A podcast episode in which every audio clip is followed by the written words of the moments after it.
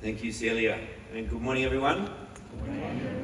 Um, hopefully, you've got a Bible with you or you've got a phone with you that you can look up that passage. It's well worth having that in front of you as we uh, look at uh, just five verses from 1 Corinthians 9 together. And they are five verses that um, I think act as a, somewhat of a strategy document for the vision that we set together last night. If you were here last night, as Josh said just before, you remember we set two vision goals uh, for the year ahead.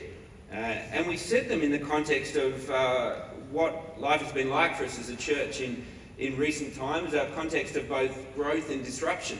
Uh, welcoming new people, starting new things together, uh, amalgamating, COVID, you name it. That's been the context that we've been in. And what we want to do with this year is make the most of that disruption uh, by resetting our hearts and our commitment as a church on our core business as a church. Two things uh, as Josh said just before, prioritising gathering, uh, making the commitment of uh, being here every week for one another and being here intentionally, uh, being here to encourage one another, being here to open God's Word together, being here to speak that Word into one another's lives. Uh, but this morning, I want to think about the second priority that we've set for the year, and that is prioritising welcoming. Uh, being a church that prioritises connecting people in our community with the Lord Jesus uh, giving them opportunities to hear about the difference he makes. Uh, and I'm going to pray as we look at this passage that I think will help us with that priority. So please do pray with me.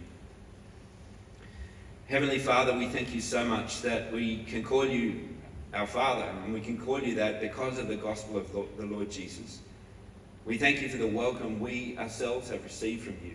We thank you that it is sure because of the finished work of the Lord Jesus. And so, as those who know this work, and enjoy the freedom that it brings, uh, we pray that you would help us to use our freedom uh, to connect others to the Lord Jesus as well. In his name we pray. Amen.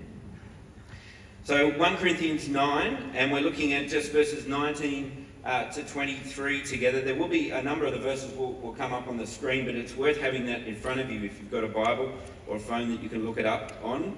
And as I said, these, these are, if you like, a, a, strategy document for how we could go about uh, this priority uh, together. Five verses that show us the Apostle Paul's approach to sharing Jesus in the context of an unbelieving world and all the unbelieving cities that he visited.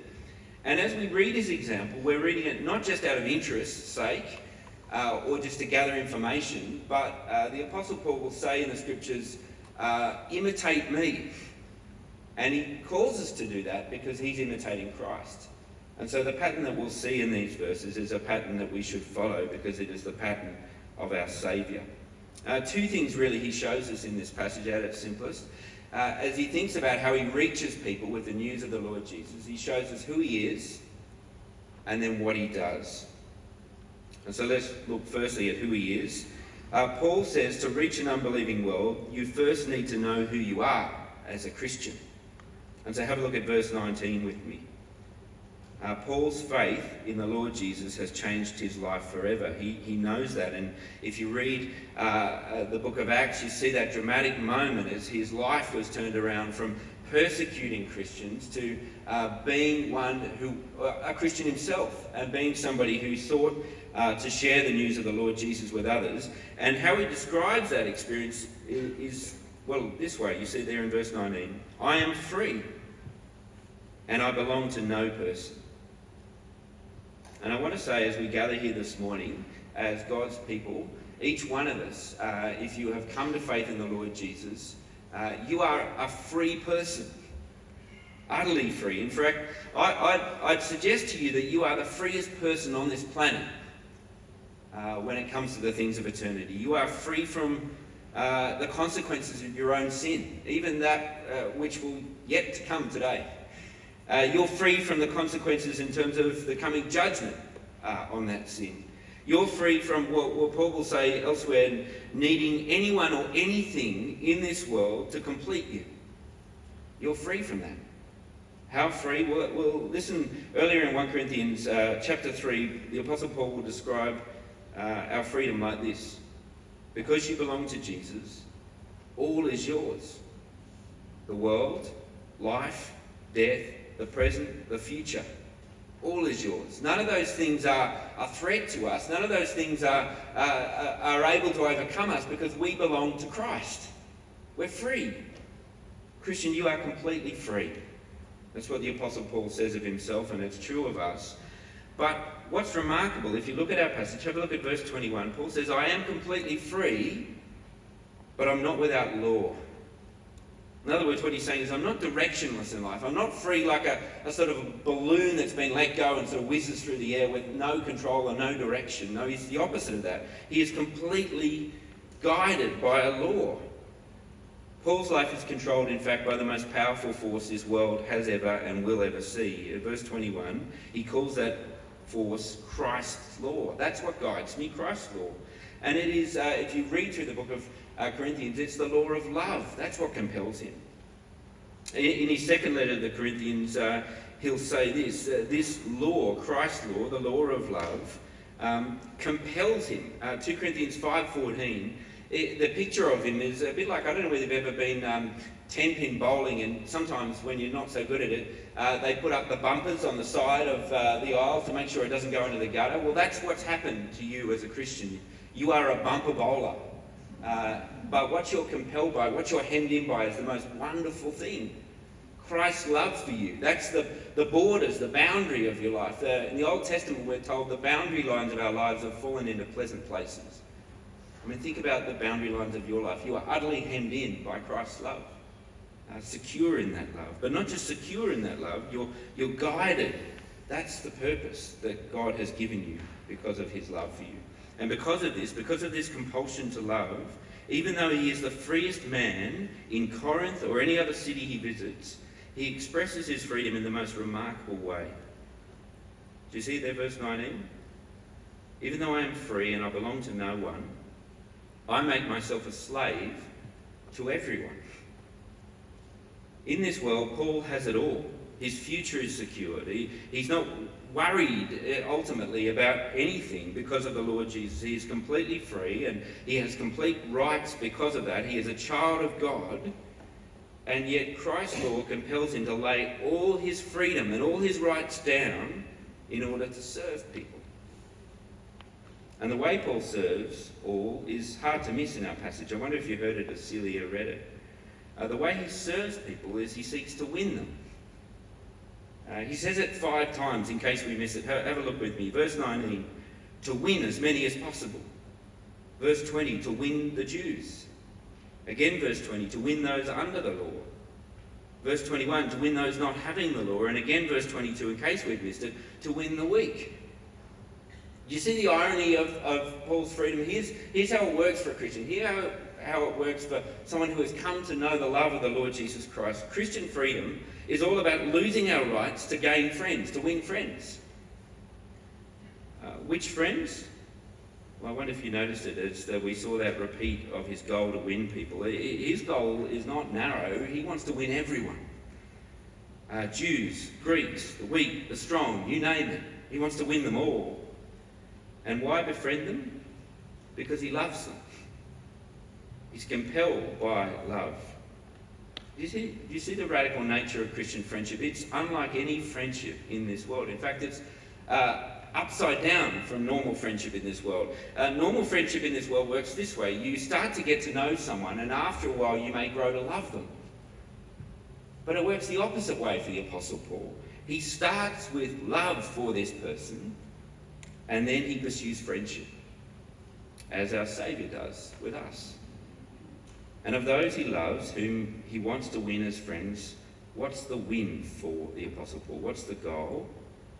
I wonder again if you noticed it as it was being read. Five times he says, I want to win them, I want to win them, I want to win them. He keeps saying it. And then he says why he wants to win them. Because I want to save them. Verse 22 I have become all things to all people, so that by all possible means I might save some. I reckon verse 22 is the vision for our church. This is our core business. This is what we're about as a church. All things to all people, so that by all possible means we might save some. Paul compelled by Christ's love for him, looks at this world, uh, we're told in 2 Corinthians 5, with new eyes, no longer worldly eyes. He looks at it with Christ's eyes, and it means he walks around Corinth or, or Philippi or Rome or as he would Wahroonga, and he sees people whom he loves. People who are in desperate need of rescue. Rescue from what? Well, elsewhere in the scriptures, in, in Romans chapter 5, it makes it crystal clear what he is trying to save them from. Speaking of how Jesus saves, uh, the Apostle Paul writes this in Romans 5 We have now been justified by his blood, Jesus' blood. How much more shall we be saved from God's wrath through him? And you start to see how serious the stakes are as far as Paul is concerned. Paul serves all in any way he can, by all possible means, because he knows that God's wrath is coming. And he knows that those he loves don't know about God's wrath. And he's not okay with that. Every time I read this passage, I'm reminded of, uh, I think, my favourite book uh, that I read in school, Catcher in the Rye. Uh, I don't know whether they read books in school anymore or watch movies for English, but that's another story. But um, this book is just a fantastic book. It's a weird book, but uh, essentially the, the main character, Holden Caulfield, he, he's trying to work out what his life is about, and I think he goes into sort of one of those career interviews, and, and they're asking him what he wants to be, and uh, here's what he comes up with. Anyway, I keep picturing all these little kids playing some game in this big field of rye. Thousands of little kids. And nobody, I, I mean, nobody big, I mean, except me, uh, and I'm standing on the edge of some crazy cliff, and what I have to do, I have to catch everybody if they start to go over the cliff. I mean, if they're running and they, they, don't, they don't look where they're going, I, I have to come out from somewhere and catch them. That's what I'll do all day. I'd just be the catcher in the rye. I know it's crazy, but that's the only thing I'd really like to be. And I reckon that's the Apostle Paul here, not in a fictitious way, but in the reality of the things of eternity. Paul says, when it comes to my life, as one now hemmed in by the love Christ has shown me, even though I didn't deserve it, all I want to do all day with the freedom that I now have that no one can take from me is I want to seek to save some. Because he knows God's wrath is coming. And I think the question we need to ask ourselves as we think about this priority for the, for the year ahead am I willing to use my freedom that way? Do I really believe that God's wrath is coming? Do I really believe that the gospel of Jesus Christ, that was powerful enough to save me and turn my life around, do I believe that it can save people? Or as my gospel, uh, what I know of the Lord Jesus and what I speak of the Lord Jesus, has become more tame and domesticated than that? I don't speak of the things of eternity when I speak of Jesus. I don't speak of the reality of his judgment. How easy it is for our gospel to become no more than a strategy to help people with their felt needs or problems. Truth is, wonderfully, that the gospel does speak into the detailed needs of our lives and offer comfort in the detailed needs of our lives. But here's the reality even if, even if the gospel of Christ crucified had no bearing on those things, and it does, like nothing else it does, it would still be wonderfully good news. Because the gospel is God's power to rescue people from a sure and certain judgment that is coming. And whatever help I feel I may need met by the gospel, that need pales into insignificance compared to the need of a Saviour on that last day. A day that the book of Revelation in chapter 6 tells us those without a Saviour will beg the rocks to fall on their heads. You feel the weight of that? In one of his other letters, the Apostle Paul will say in Philippians, Uh, as he describes that, he, he is moved to tears every time he, every time he thinks about it because he loves people. Paul sees that clearly, and so must we, because nobody else in our culture is going to take the judgment of God seriously. Ours is a culture that majors on the minors. Ours is a culture that where, where little things become ultimate things. Ours is a culture where the most important thing to us is our own identity. Ours is a culture satiated with stuff, such that the certain judgment of God is lost in all that static. It's not seen, it's not known, it's not acknowledged. But Paul, who, like us, is freed from that judgment, not because of merit, but because of mercy, because of Jesus, is utterly gripped by the plight of those he loves. And he cannot help but go to all possible lengths to save some. He's the catcher in the rye. And he knows, as he does that, that he's not powerless in, in that uh, objective because he knows the gospel of the Lord Jesus Christ has the very power to rescue people. And so he devotes himself to the task of winning people with that gospel. And so I simply want to say to you that the, that is what is behind the, the simple steps that we we spoke about last night taking together. The, the three to one of uh, prioritising welcoming. Three people that we could be praying for, knowing the situation they're in. Two people that we could offer an invitation to. One person that we might have that clear gospel conversation and uh, laying out the reality of eternity to them. They are simple but um, uh, hugely significant steps that we could take together. Uh, as we said last night, think about it this way. We're, uh, as a church of four, 400 adults, imagine us together praying for 1,200 people that way this year, praying for their eternity, praying for them in light of that judgment. Imagine offering 800 invitations knowing that day is coming. Imagine having 400 gospel conversations. I think that would be us using our freedom well. It's exciting. Who are you going to pray for this year? Uh, who might you invite? Who are you going to have that conversation? Who are you going to go there with and out yourself as a Christian with? Uh, let me encourage you to make that our shared project, not just for a weekend in March, but as we gather in our small groups to be speaking of those we're praying for to be speaking about conversations that we have, to be sharing that, that we might pray for one another. Uh, just as uh, just before we finish, let, let me point finally to two things about the way Paul goes about this that I think will be really helpful for our own approach this year. Two aspects of the how uh, of Paul winning people. Here's the first, and this is the most challenging, I think, for me. He knew those he was seeking to win. As you read through verses 19 to 23, the, the impression you get is the Apostle Paul knows details about the lives of those he's seeking to win. Things that would offend them, things uh, about the way they think that's different to others, the, the Greeks or the Jews, the weak or the strong. He knows they're wired up differently and their worldview is different.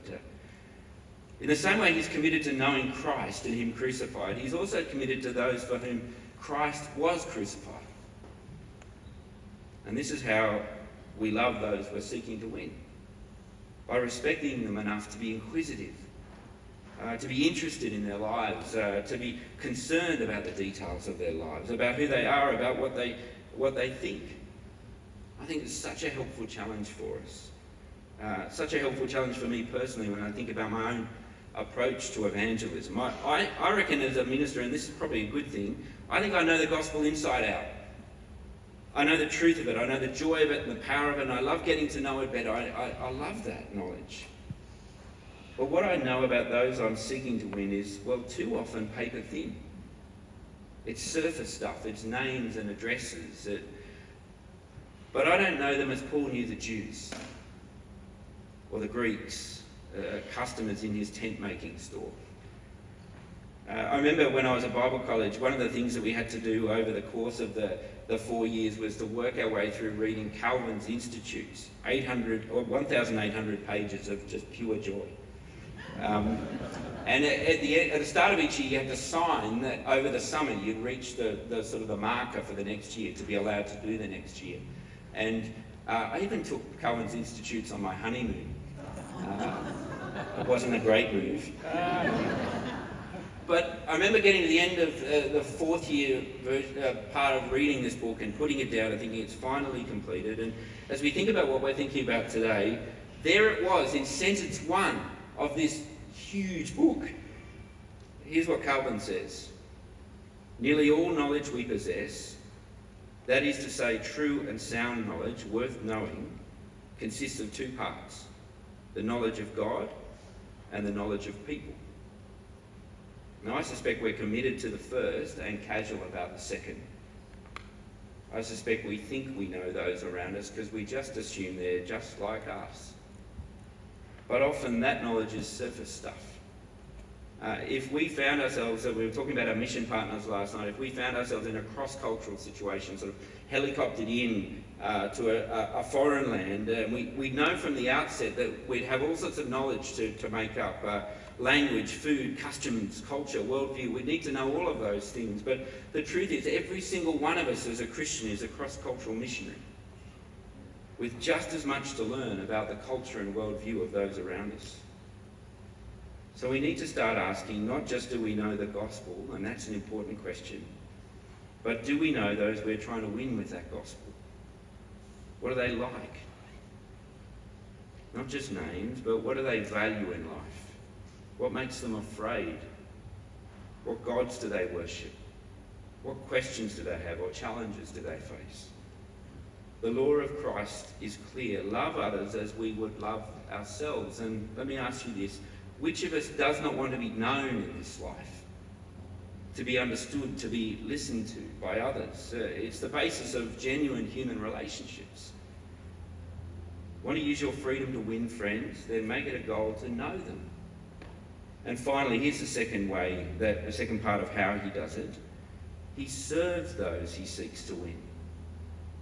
Now, Our simple 3-2-1 goal this year uh, has a focus there on, uh, in the second part of it, invitations. And there'll be lots of opportunities, as we saw on the video, even just later this month, to invite people to these guest events coming up or to invite them to uh, a Sunday gathering. But if they're going to come, we'll need to make it our goal to go and serve them.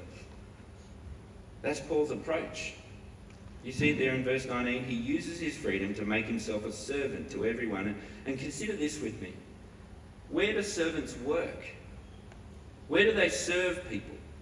I mean, surely they serve in the place where those they're seeking to serve live. I mean, how do we win many? How do we save some? We serve them by doing what servants do. We, we go to where they are and we serve them there. I reckon the great temptation for us as Christians is to retreat into uh, what I think Vaughan Roberts, the English pastor, called the Christian rabbit warren. The big wide world is scary and out to get us, and so we burrow down into our cosy Christian subculture. And evangelism becomes the occasional foray, foray up above into the scary world, and we try to persuade people who we don't really know to come down and meet with us in our world. Truth is, if we loved them, before we even consider inviting them, we would come out of the rabbit warren and into their world. Jesus' great commission to us is very clear go and make disciples. Go. But all too often we cut straight to asking them to come. Now, I suspect we find this very hard. Our lives are, all of us, geared towards comfort we want things to be easy where they can be, especially if we're doing something as uncomfortable as evangelism. We want to be at least on home turf. But if following Christ is what we want to do, then there's no promise of comfort, nor indeed is the idea that that be something we aspire to. We need to be less concerned about our comfort and more concerned about the comfort of those we are seeking to win. And so we go and as we go, let us remember the stakes it's salvation, it's eternity. 2023, here's our strategy from 1 Corinthians 9. Though I am free and I belong to no one, I make myself a slave to everyone to win as many as possible. I have become all things to all people so that by all possible means I might save some. I remember when uh, Finn started school in the UK, um, in, the, in the little infant school he was a part of, they had this thing in the playground called the buddy bench. And the way the buddy bench worked was if you were new to the school and you, you haven't quite made friends yet, you would just plant yourself on the buddy bench, and that would be a signal that someone could come and sit with you and you could become buddies uh, together. It's a cool idea. And uh, I want to suggest to you that that is your goal, our goal this year, to live life on the buddy bench to be looking for those that we can befriend. Because, because of Christ's love, we love them. I wonder who did that for you when it comes to becoming a Christian. I was thinking about that this week, and in my first few years of secondary school, I was at uh, Newington over in Stanmore, and I didn't know a soul there when I started at the school. And I remember my two buddies that I uh, formed in those early, um, early months of year seven, and I was shy, still am, but was very shy then, uh, was a guy called Philip Wilson and Ben Van Gelderen. And they were kind enough to sort of befriend me when I was sort of trying not to be noticed.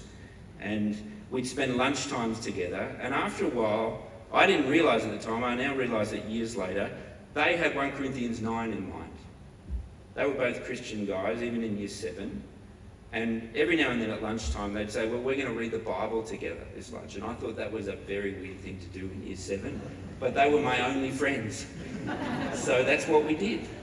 And I reckon over the course of that year, amongst other things that the Lord brought into my path, they were instrumental in me coming to know and love the Lord Jesus. And you know, even this week, I, I looked them up, and one of them's now a, um, a principal of a theological college in, in Darwin, and the other one's a minister somewhere. And I thank God for them.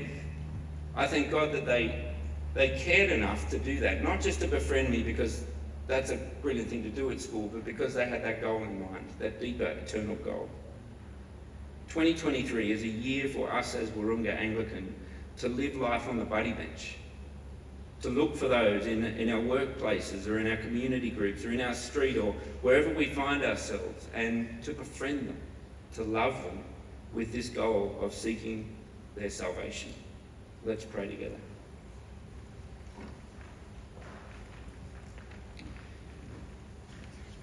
Heavenly Father, I thank you so much for your very great love for us. That in your kindness for each of us, you have brought people into our lives, whether they be family or friends or, or others who have uh, shared the news of the Lord Jesus with us, and that you have uh, won us, that we have come to be saved through the blood of your Son. And we know because of that that we are free.